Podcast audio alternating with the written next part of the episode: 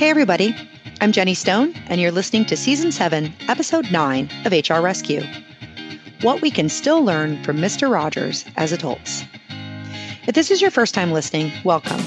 The HR Rescue podcast provides business owners, new HR professionals, and HR Department of One with solutions and guidance on some of the most common HR issues. You can find us at hr-rescue.com. Come back often and feel free to add the podcast to your favorite RSS feed or iTunes. All links are in the show notes. Now, let's get into today's episode. I came across an article written for Next Avenue by Shayla Thiel Stern. Shayla is the former director of editorial and content for Next Avenue at Twin Cities PBS. The article was titled, What We Can Still Learn from Mr. Rogers as Adults. And as we approach Thanksgiving holiday, I felt that there were some lessons shared in this article that will really resonate with you. Hi, neighbor.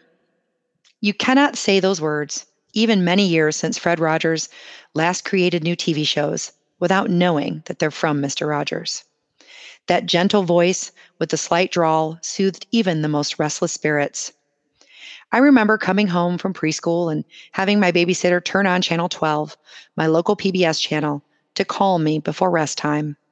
But it doesn't matter if you were a child in the decades that Mr. Rogers was on TV. Rogers, who died in 2003, created nearly 900 episodes of Mr. Rogers' Neighborhood, and in the process, cultivated life lessons to last the rest of our lives.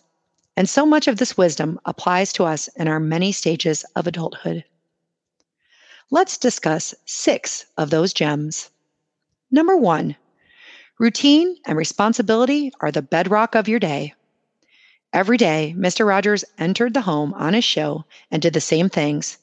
Sang a peppy song, put on his cardigan, changed out of his dress shoes, fed the fish, and had a warm conversation with us. Routines are comforting to children, but maintaining a daily routine and something that brings you care and comfort can get you through hard times no matter your age. A sense of responsibility for ourselves and others, another side of many of our daily routines, can do the same. Feed your pets. Call or text lonely friends. Offer a ride to a neighbor. Hug your families. As Rogers sang, it's such a good feeling to know you're alive. Number 2, it feels good to make something, even if you aren't very good at it. In one episode, Rogers used crayons to make a quick picture and illustrate a point. Saying a little offhandedly, I'm not very good at it, but it doesn't matter. It feels good to have made something. And that's true. From coloring to roasting a turkey to rewiring a lamp to knitting a scarf or putting together an IKEA dresser. Okay, the last one might be a stretch since your blood pressure may have risen from all the anger and frustration. Number 3, put on your sneakers. It always helps to change into your comfortable play clothes at the end of the day. My kids crack up when I come home from the office and I tell them I need to change from my work clothes to my play clothes. Even if I wore jeans to work that day, I make a point of changing. It really does add a sense of separation between work and home. Number 4, the land of make-believe is still there for you. We know a lot about the benefits of meditation and mindfulness, even if, to paraphrase Mr. Rogers, you aren't very good at it.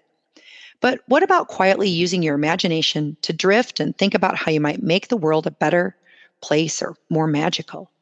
Create your own land of make-believe, whether you create characters in a story or just close your eyes and imagine the world in a different light. Playing make-believe can be good for the soul. Or maybe you'll brew up an idea that goes from make-believe to reality. You don't even have to take a trolley. Number 5, look for the helpers. In recent years, the Fred Rogers Company has published a nice body of parent resources, including a piece with Rogers talking about how to help children get through tragic events. Here's one quote from it. When I was a boy, I would see scary things in the news, and my mother would say to me, look for the helpers. You will always find people who are helping. To this day, especially in times of disaster, I remember my mother's words, and I'm always comforted by realizing that there are still so many helpers, so many caring people in this world. When terrible things happen in your life, do the same. So many people around you are willing to help if they know that you need help. And better yet, now that you're a grown-up, you can be one of the helpers for others in times of need. Number 6, finally, just be a good neighbor. From Lady Elaine to Henrietta Pussycat to King Friday, Mr. Rogers' friends from the land of make-believe often enacted lessons about how to treat each other through times of misunderstanding and hurt feelings. We now live in a time where misunderstanding and hurt feelings abound in real life. Remember, everybody's going through something they're probably not telling you about. Maybe they cannot even articulate it themselves. Rogers demonstrated on his show and in real life that empathy and grace are the most important foundations to being a good neighbor. This is a great time to remind ourselves of this particular life lesson and to take a moment and figure out how to go out and be a good neighbor to someone who needs one. You can find this article on nextavenue.org. We hope you enjoyed today's podcast. Please subscribe so you never miss an episode of HR Rescue. The opinions expressed in this program do not represent legal advice, nor should they necessarily be taken as the views of HR Shield or its employees.